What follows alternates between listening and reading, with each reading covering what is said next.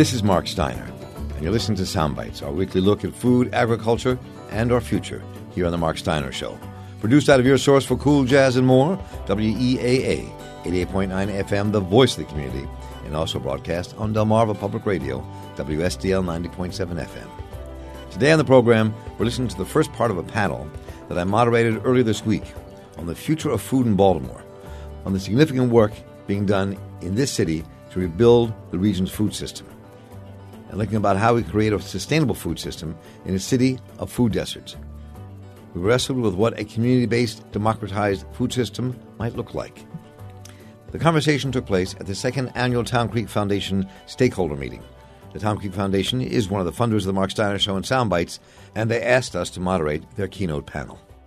When I was asked to do this, one of the things I started thinking about, since it's kind of a keynote, is that when we talk about food movements in this country and food justice in this country and in our community, we think of farmers markets and we think of clean water, which is important, and we think of um, traditional farming and new farming rising. What does all that mean? But what gets out, left out of the conversations is what happens to issues of food and food justice, environmental justice in urban, in, in urban centers, like Baltimore City and other places around the state of Maryland. What gets left out of the conversation is why those voices are never heard and given the same credence in the larger political sphere, um, and why that's the problem why that has to change. And also, one of the issues that we will talk about here is who ends up in the process here always who gets funded and who doesn't get funded, and why. Uh, and why do you grow food? One reason is to sell to restaurants, another reason is to feed people. Uh, and some people get frustrated with the system and decide, I've had enough. Who's just going to do it? Um, but to, do it yourself. So people are do it, do it yourself is where we are. And so we're going to wrestle with all this and the complexity of all that. And when I introduce the folks here, I want them to kind of introduce their work so they, so they, so they know what they're, so you, they can describe it themselves rather than me stumbling through what they do. But we have on this panel Reverend Dr. Heber Brown, who I just saw him, there he is. Um, and the Reverend Dr. Heber Brown is somebody who's been on my show many, many times. Um, and um, Heber Brown, Heber, because we are friends, I can use that term, um, is, uh, has done remarkable work in this community. He is uh, a minister of Mount, uh, Mount Pleasant Baptist Church uh, in the east side of town. He has created this church food network. He, he founded uh, Oreto Crossings Freedom School, which is an after-school program that's blossoming now into something much bigger. And when Freddie Gray was killed, uh, um, Heber Brown, along with others, was out in the streets every day, every night, protecting young people, protecting people, and making a stand and having his voice heard. So I don't think we could talk about this city or where we're going without a voice like Heber Brown's. And Heber, welcome. Good to have you with us.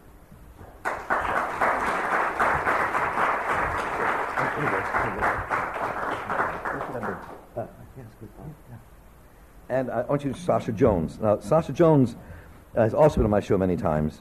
Um, she's on the sheet listed a food justice consultant and producer uh, for the Park Heights Community Health Association, which she works for. But what Sache has created with other people in Park Heights, those of you who don't know Baltimore, uh, Park Heights is a very long road. It goes down from the Mondawmin Shopping Center and, and, and, Park Circle all the way out to uh, deep into the county. And there's a dividing line. It's called Northern Parkway. And Park Heights is a working class neighborhood, a working class black neighborhood. It's a food desert. And what Sache and her folks around her have done is create a farm. Now, how many people here are part of CSAs? Lots. I figured that. but the CSA that Sache Jones has started is a CSA where people spend 10 $15 a month, whatever they can afford, and people are fed and learn about farming in the process. I'll let Sache explain much more about that. It's kind of a very revolutionary way of approaching where we're going. And our, our final panelist is Kurt Sommers. Come on, Kurt. Who's director of the Baltimore Integration Partnership. Um, and the, the work that Kurt's doing, uh, this is the, some of the back and forth we have to have here, is this collaborative partnership, bringing all these different institutions and funders and nonprofits together uh, to create this economic inclusion. Um, and, and, and that is kind of critical to all of what we're talking about here, because exclusion has been the operating word. And so the inclusion is what we have to talk about. So what I want to do is I want to start just by very quickly going down going down the uh, aisle here, the, the panel, and let people describe very quickly what their organizations are, what they do, so you get a sense of that. Then we'll leap into the, the heart of the conversation. Reverend Dr. Heber Brown. Good afternoon, everyone. Again, my name is Heber Brown. I'm blessed to be the pastor of Pleasant Hope Baptist Church uh, in, here in Baltimore. I'm also uh, the co-founder of the Black Church Food Security Network. The Black Church Food Security Network came into official existence uh, this year in July. Uh, but the work of the network was moving uh, during the Baltimore uprising, and uh, its conception was uh, even before the uprising. I was blessed, and I am blessed. In fact, I'm a very wealthy man because of the relationships I have with outstanding people uh, like Sache next to me and so many others who uh, helped sensitize me to issues of not just food security but food sovereignty uh, and what that means and how that shows up in our communities. and as a pastor, I have enormous privilege and I have an institution that I try to um, um, to leverage to bring about progress in black communities that are struggling with any number of challenges. And so last year, about December of last year, in fact, it was two days before the new year, I met with a brother named Darriel Harris at the. Johns Hopkins Center for a Livable Future and met with him and met with Aleya Fraser of Black Dirt Farm on the Eastern Shore. And uh, we had lunch. We started dreaming together about what we can do to help address the issue of food insecurity in our communities. And we dreamed uh, in the midst of conversations we were having with Marc and Valerie and so many others uh, about what could be possible in terms of um, closing the gap and really addressing the issue in a substantive way around food insecurity.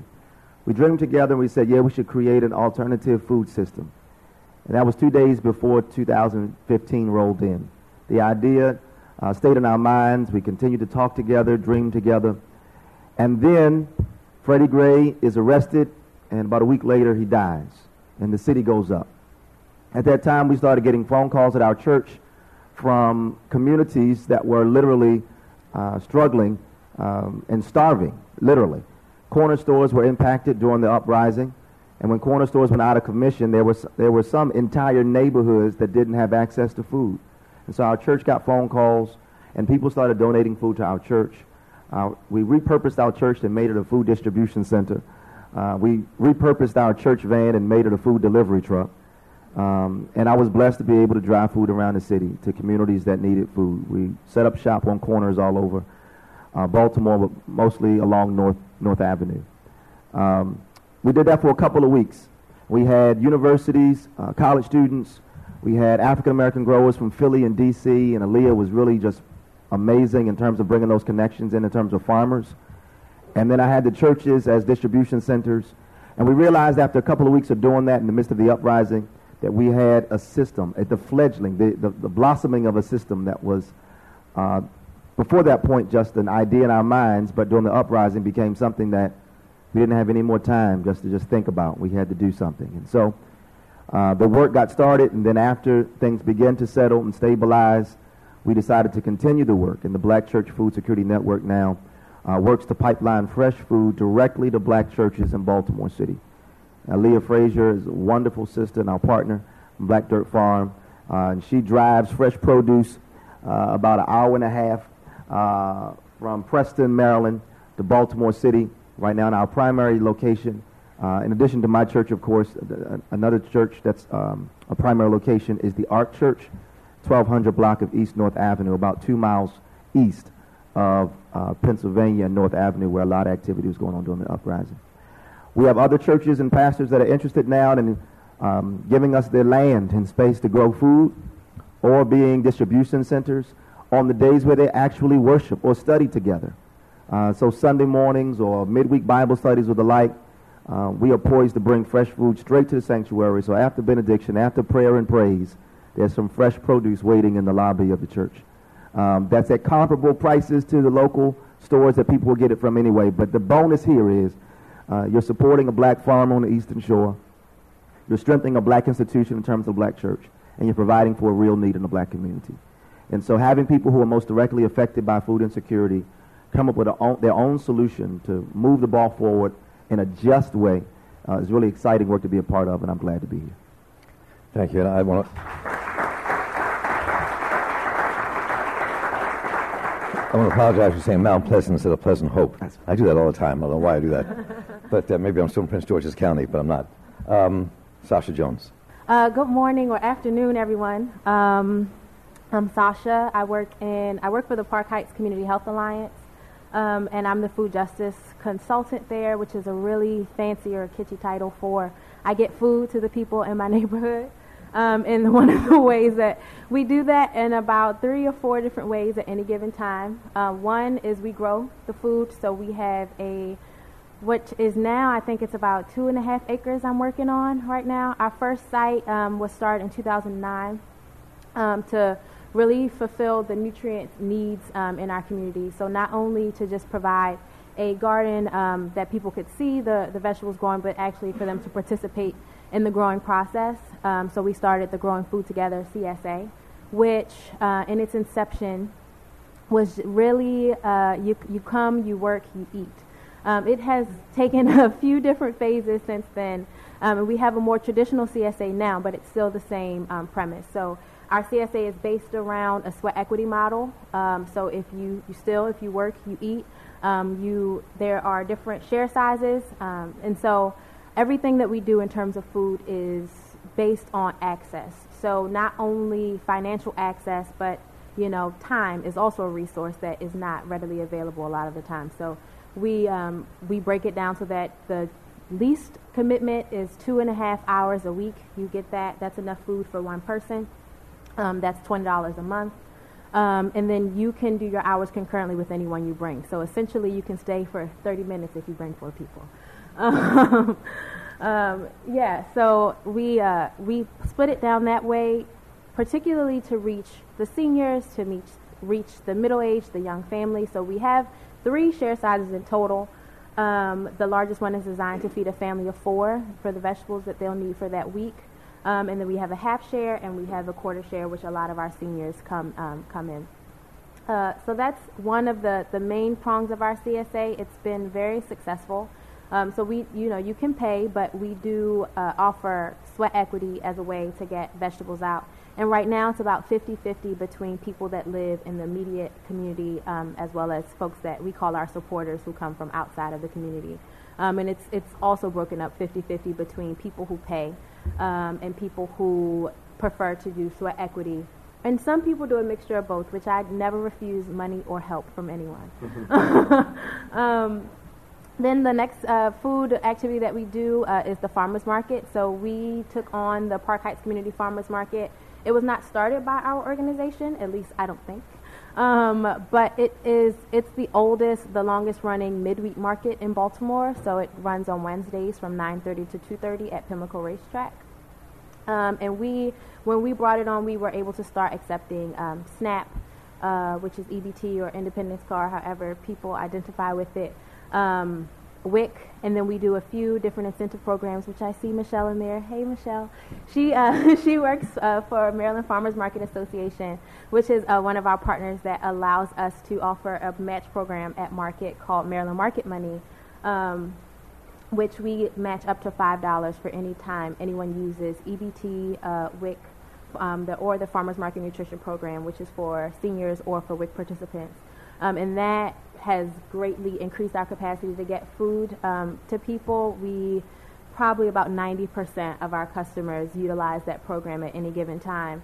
And uh, it's working because they, they come back even when their receipts um, run out. So um, we thank the great folks at Maryland Farmers Market Association for their uh, offering that program. Um, and I see Willie Flowers just walked in. He is the executive director. So my position is is a joint baby of ours. It was his baby first, and I kind of took it on and um, and put my spin on it. But it ha- it was his vision that really brought our food justice program to be, um, and I've just kind of scaled it up from where it started. Um, and so we have the garden, we have the CSA, we have the farmers market, and then we have our end of the year event titled the Brassica Fest. Um, and so that's our event where uh, we bring all of our food programs together into one happy family and really show people what we do.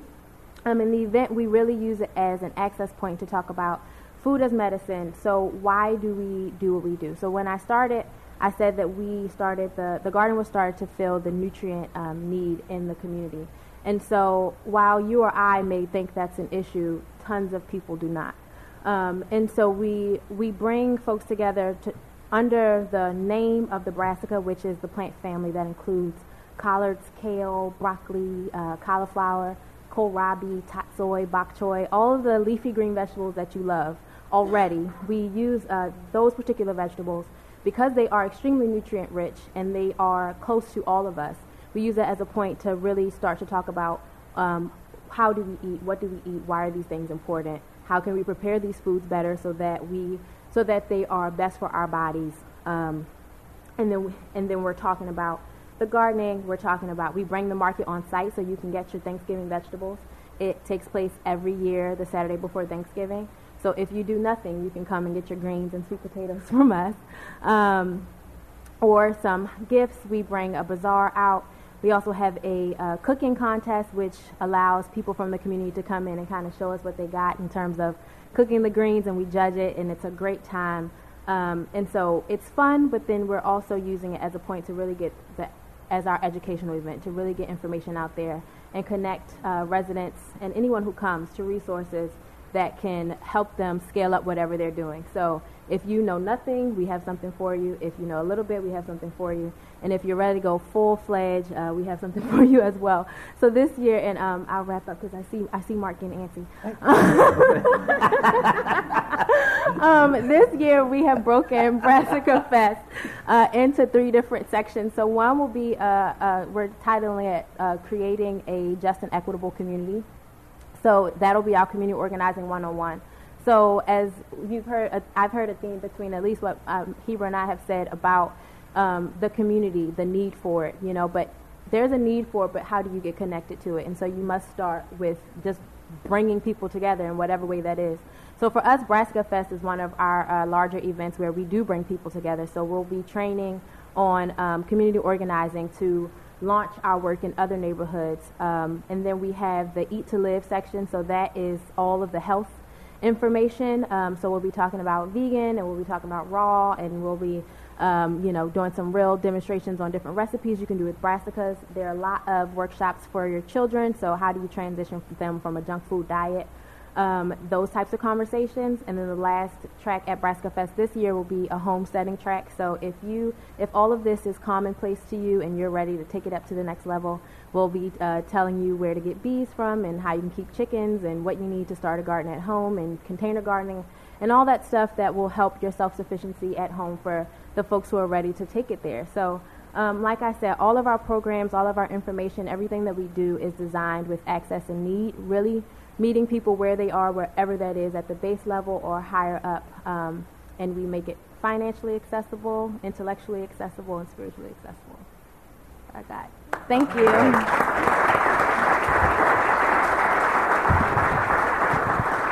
Thank you, Sache. I really wasn't getting antsy. It was just my leg is hurting. Kurt Sommers.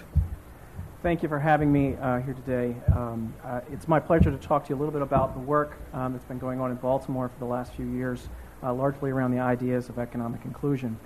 Um, my name is Kurt Sommer, and I am the director of the Baltimore Integration Partnership.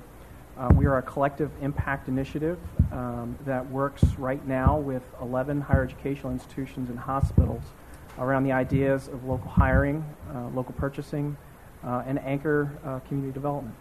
Uh, so our work in food um, um, is focused largely in on looking at the purchasing powers of anchor institutions to support local businesses, which then in turn supports local residents, creating job opportunities, um, helping open up new markets and neighborhoods, helping create um, uh, a, a, more democratic uh, power uh, for our communities um, by helping folks open the door to wealth and access. Um, our work is in its fifth year. Our first three years, and this is important, our first three years, uh, we're focused on connecting capital investment and workforce development.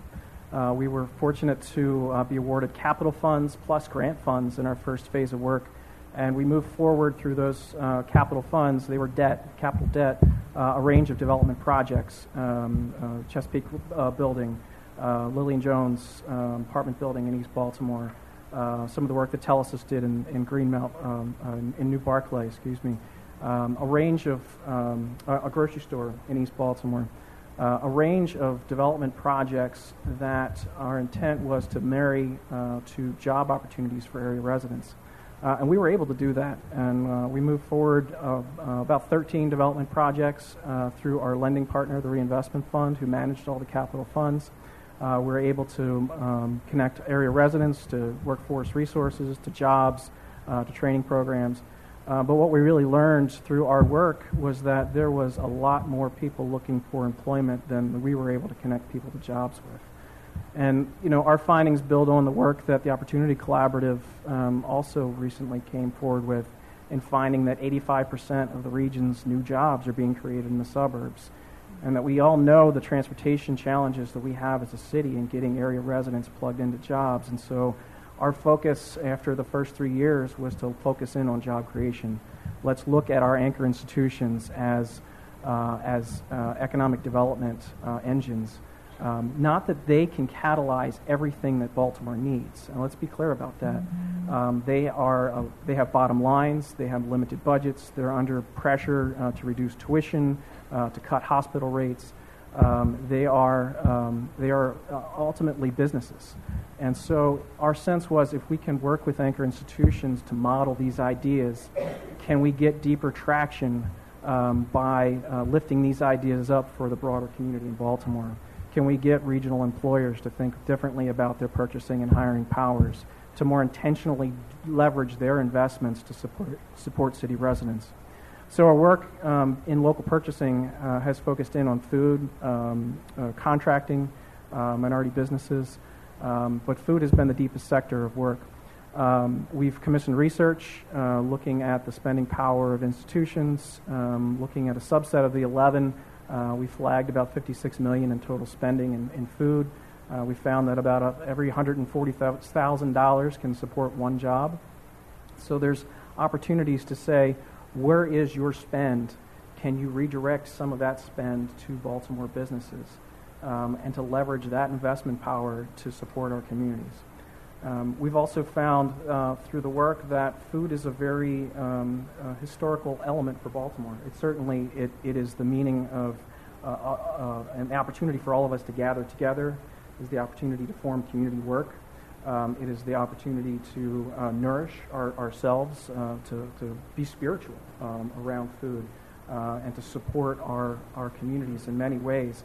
Um, but it also is historical here in Baltimore, with the, the, the, head of being at the head of Chesapeake Bay, uh, serving as uh, uh, former markets for canneries and uh, breweries and, and all of these industries that have left the city, um, but have, have started to resurge. And we've become a foodie town. We have opportunities to leverage um, some of the great um, niche businesses that are un- unfolding in our great city, whether it's a Zeke's Coffee or a Taharka Brothers or, or a, a City Seeds, a new social enterprise in, in, East Baltimore. Different ways to think about the resources that we have as a city, the assets we have as a city, uh, to point them all towards an, an opportunity of growth um, through, through catalyzing them with local investment. Uh, so our work has uh, been with 11 institutions.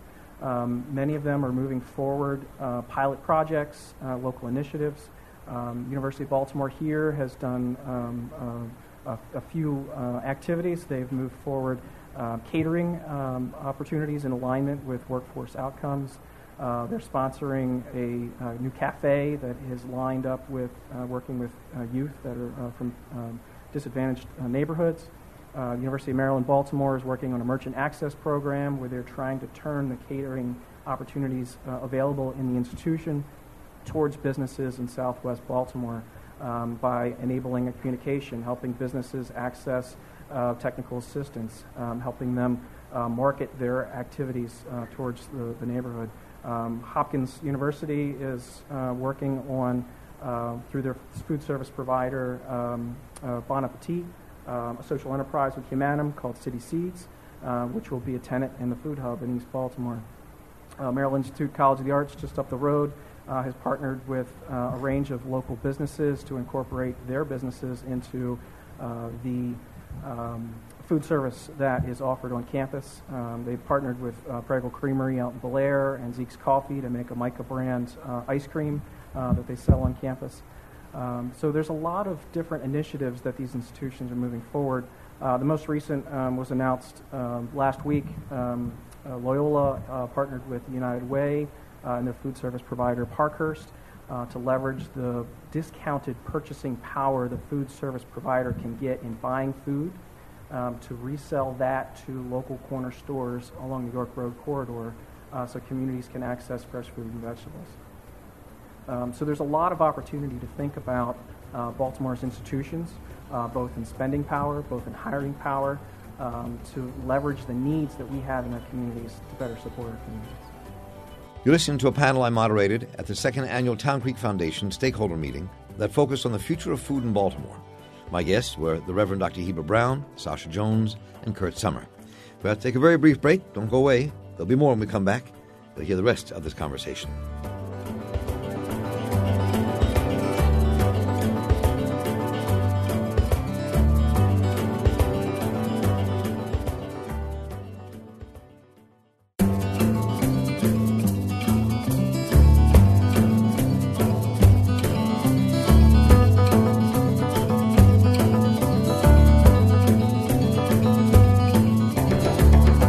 Welcome back. This is Marc Steiner, and you're listening to Sound Bites, our weekly look at food, agriculture, and our future here on The Marc Steiner Show, produced out of your source for cool jazz and more, WEAA 88.9 FM, the voice of the community, and broadcast on Delmarva Public Radio, WSDL 90.7 FM. Today on the program, we're listening to the first part of a panel that I moderated last week on the future of food in Baltimore, the second annual Town Creek Foundation stakeholder meeting. Town Creek Foundation is one of the funders of the Marc Steiner Show and Sound Bites, and they asked us to moderate their keynote panel. The panelists are the Reverend Dr. Heber Brown of the Pleasant Hope Baptist Church, in his capacity as founder of the Black Church Food Security Network, Sache Jones, who's a food justice consultant and runs the community farm for the Park Heights Community Health Association, and Kurt Sommer, executive director of the Baltimore Integration Partnership. Let's get right back to this conversation. But I, I want to begin, let, us start this off with disconnect and see if there is a connect and reconnect or create a connect. but there's clearly a disconnect in Baltimore. And I think one of the reasons that the Park Heights Community Health Group decided to start a farm, one of the reasons that you started the church network, uh, Heber Brown, was because there is a disconnect. So I think, I mean, before we can talk about how we can get things connected and moving, can we spend a little bit of this time talking about why we are where we are?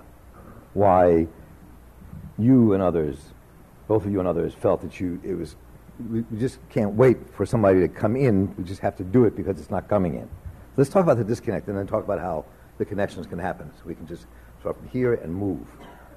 You want to start that off? Sache, whoever wants to start. You want to. Okay, uh, I think that's a question that uh, outdates my life, so I can't. so I, I can't directly speak to why. Mine too, and I'm older. you know, the full scale picture of how we are here, but I can speak from my own personal experience of being disenfran- a disenfranchised youth and uh, waking up and a little bit about my background here. You know, I'm from Baltimore born and raised, bred in all the best schools. I went to Mount Washington and Roland Park, and then I went to City, and I went off to college. And throughout that process, um, you know, was always involved in some organization here or civically engaged um, in working with the mayor and the city council and all of that. And I started to become disenfranchised as a young person um, and really disillusioned. I won't say disenfranchised, but disillusioned about the process, the political process, um, and how I didn't really see the decisions that were being made um, touching the people that needed the most help. Um, and so I made it an interest of mine to really, uh, and so I was both invested in my government while I was working for this nonprofit um, and seeing more grassroots action.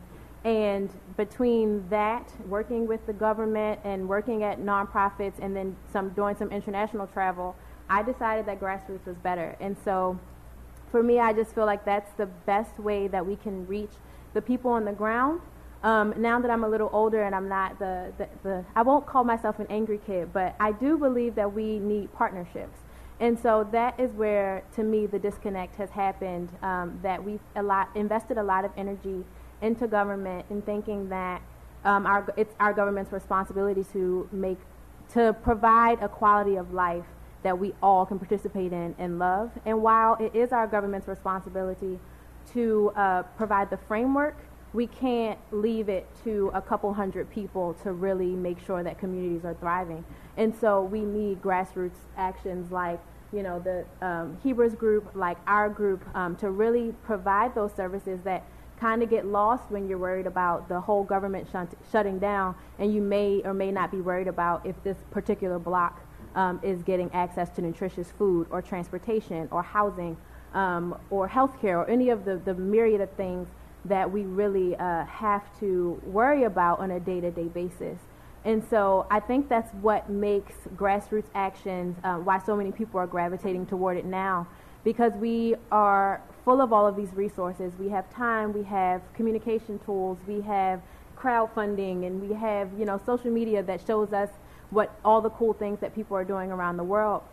And we look in our communities and like you know what's happening here? I look at my community and i may or, or may not see things that make me smile you know and some things really frustrate me.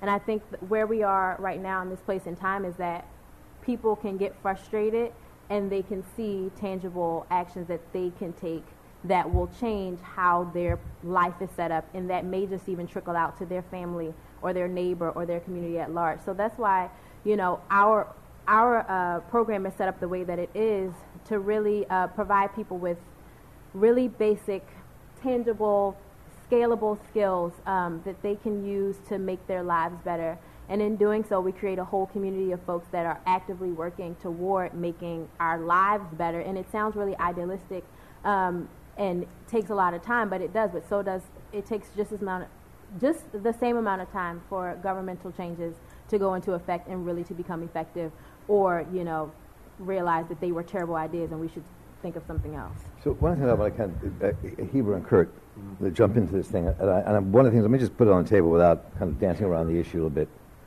that part of the problem has been in the city of Baltimore, and I think around the state of Maryland, around the country, is that whether it, most of the funding these days comes from nonprofits and foundations, does not come from the government for these kind of programs. They're just mm-hmm. not as they were 30, 40 years ago.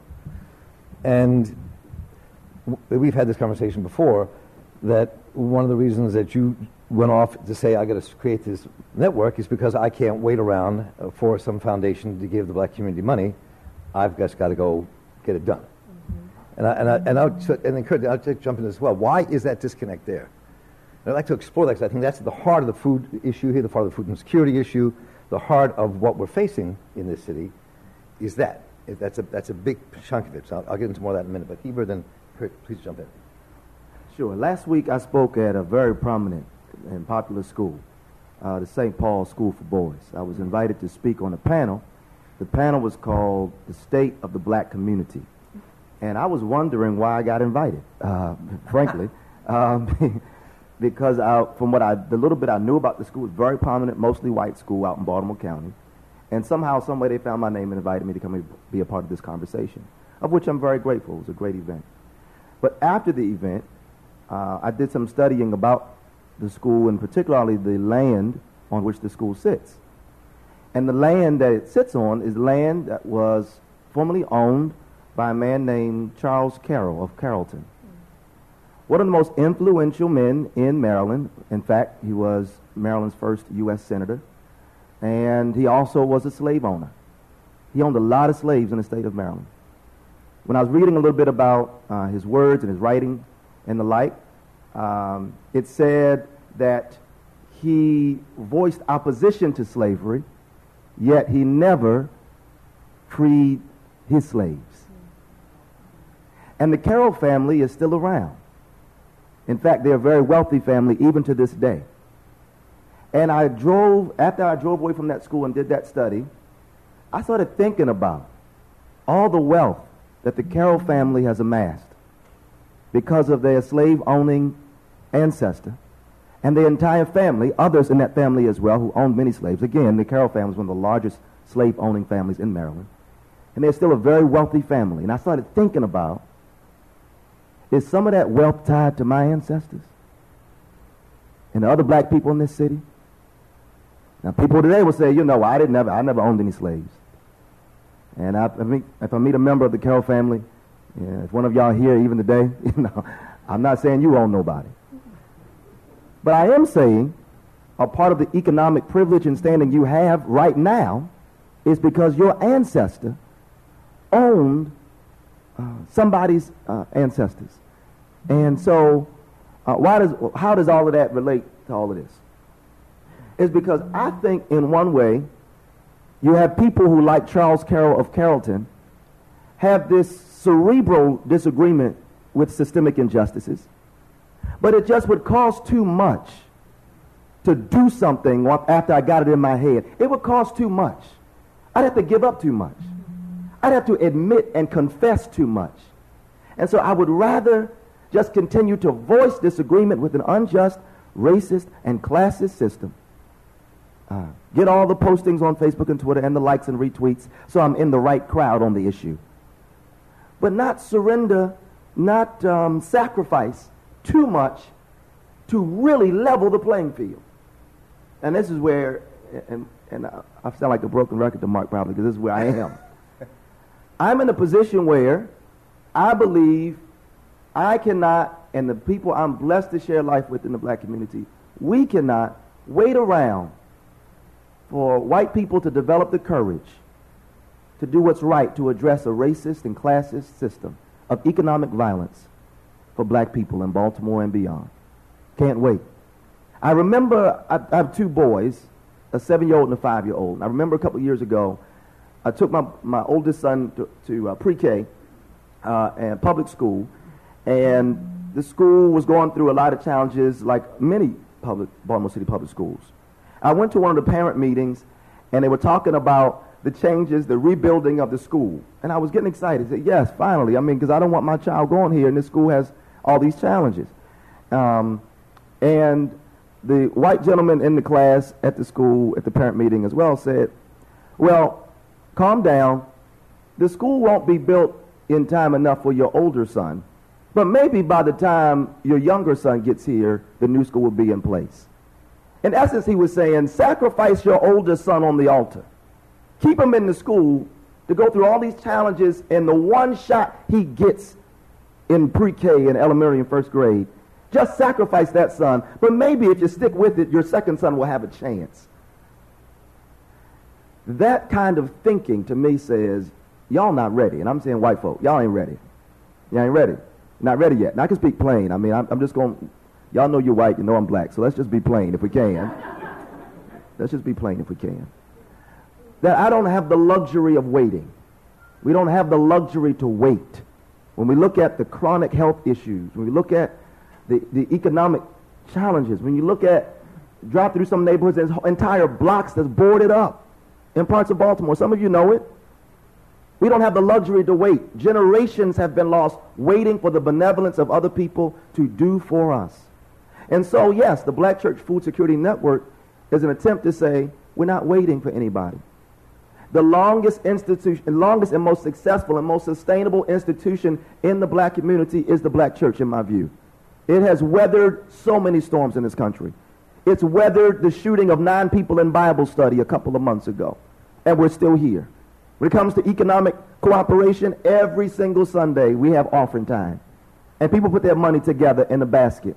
And we pay for the things that we want and that we need, and we don't have to check for anybody in order to do what we need to do for our community.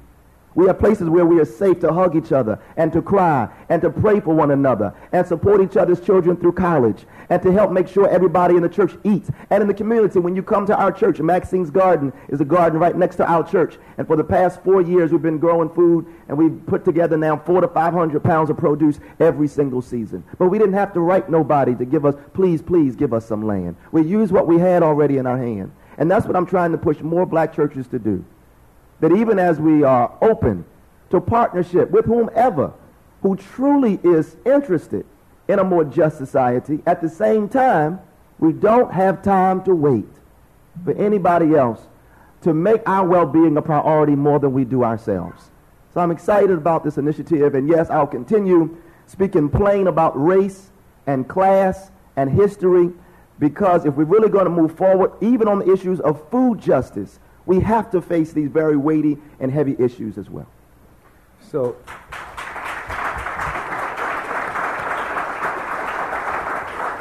so let me, let me bring it back to, to the stakeholders meeting here. And, and Kurt, I'll let you jump in because you've been in and out of the government sectors and nonprofit sectors for a long time. And I think that, that part of it is I really want to wrestle with each other here as we talk about what it means to build an alternative food system, which is what we're talking about, a food system in, in Baltimore that actually works for the majority of people. And we're not just talking about people that, that live at, around Pleasant Hope or go to Pleasant Hope or just the people in parts of Park Heights. We're talking about six figures, hundreds of thousands of people in Baltimore City who face what we're talking about. I just wanted to throw that out there before I jump to Kurt. I think it's really important to, to think about this and visualize it. We're talking about half the city of Baltimore. Remember earlier that we had the slideshow up here? We talked about the cost of energy and what it meant for working families and poor working families. Cost of energy, cost of food, cost of rent. And we're talking about hundreds of thousands of people in this city, and in cities like this across America, that face that on a daily basis. On a daily basis. So the disconnect is,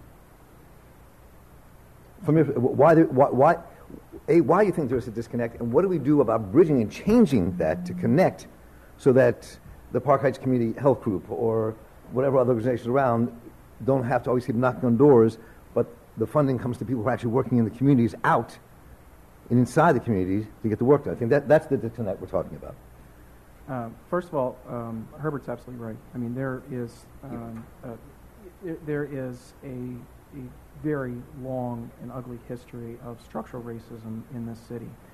Uh, I am uh, born and raised a Baltimore City resident. Grew up in Northeast Baltimore. Um, when I was in high school in the 90s, um, the city schools were bottoming out.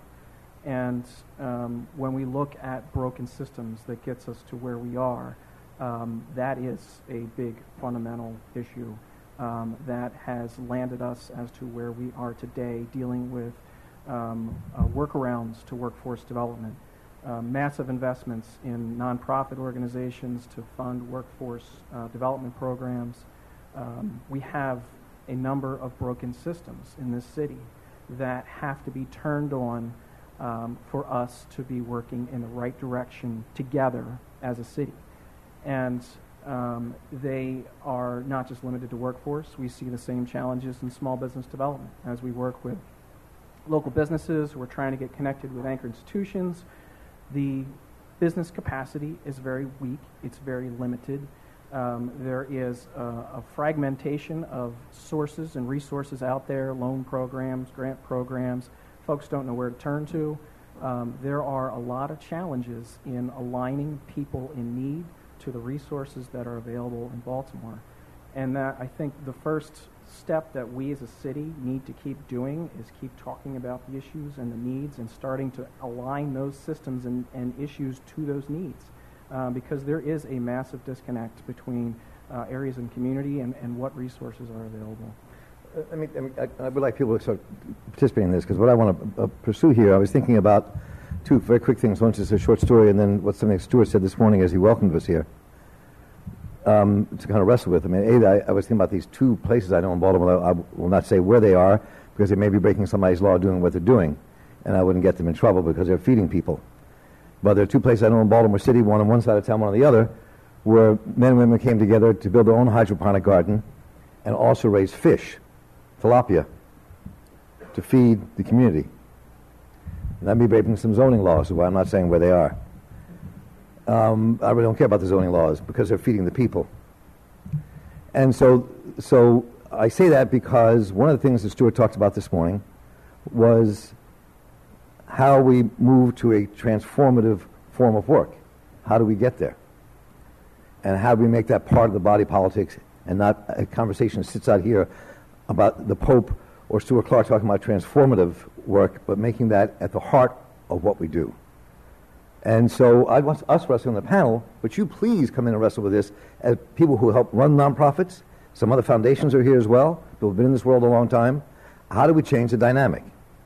So it's not Heber Brown alone and other people feeding people in Sache. It's a much larger process. How do we get there? I want you to wrestle today with the transformative aspects of how we get there as a nonprofit world representing our state and city. How do we get there?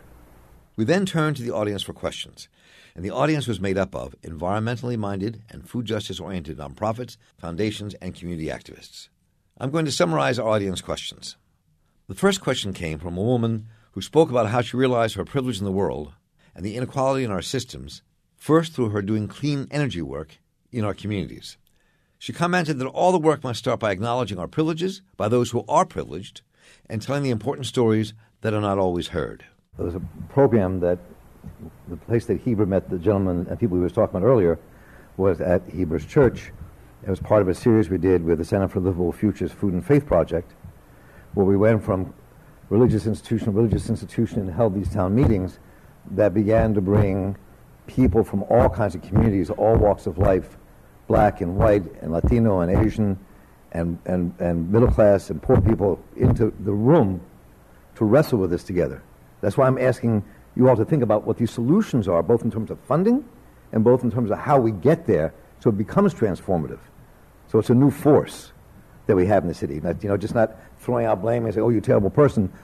What do we do to change it? That's where I am. so, anybody want to jump in? Please jump in, then we'll go to the next person in the audience. Anybody want to? I'm, I'm just curious for nonprofit um, leaders who are here, and I don't have an answer for. I just want to throw it out for our collective consideration.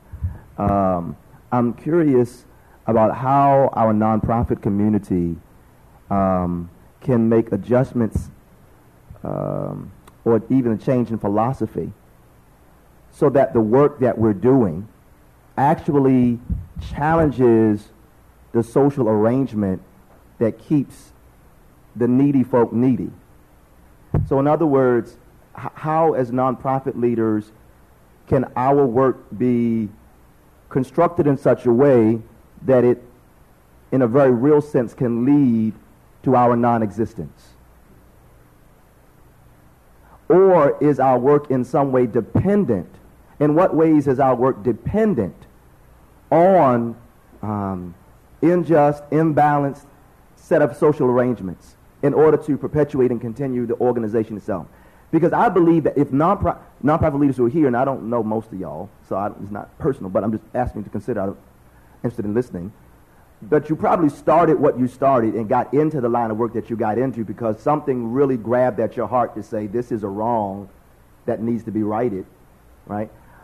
But I would imagine that over time, deadlines, paperwork, meetings, here, there, and everywhere, you could possibly forget why you started the work. And so I'm curious, is there a way to tap into perhaps where, why and where you started and the ways in which our nonprofit work can be aligned in such a way to truly make us not needed anymore? It's just a question. no, no, no, no, that was good. That was really important. The next audience member to speak was Josh Tulkin from the Maryland Sierra Club, who stressed the importance of community based research. He said the Sierra Club has had more successes when they have emphasized individual transformative experiences as part of their work. He also highlighted the challenging balance between long term, policy oriented goals and immediate community level action and change. How can organizations like Sierra Club and others organize around and build on that more? was his question. Picking up on the thread of where organizations can connect with communities, Dena Leibman, who is executive director of Future Harvest CASA, added that a starting place is identifying shared passions like farming, noting that Sache Jones and other young black farmers went through the Future Harvest CASA's Young Farmer Training Program and developed their work from there to the future and back to the communities.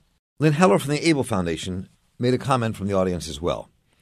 She said her foundation is focused on urban poverty, and she picked up on the thread of transformative thinking and action and bridging the divide between neighborhood and systemic problems. Given that the audience was made up of environmentalists and environmental nonprofits focused on the bigger picture, long term outcomes, and changes, it lends itself to more transformative and less transactional work.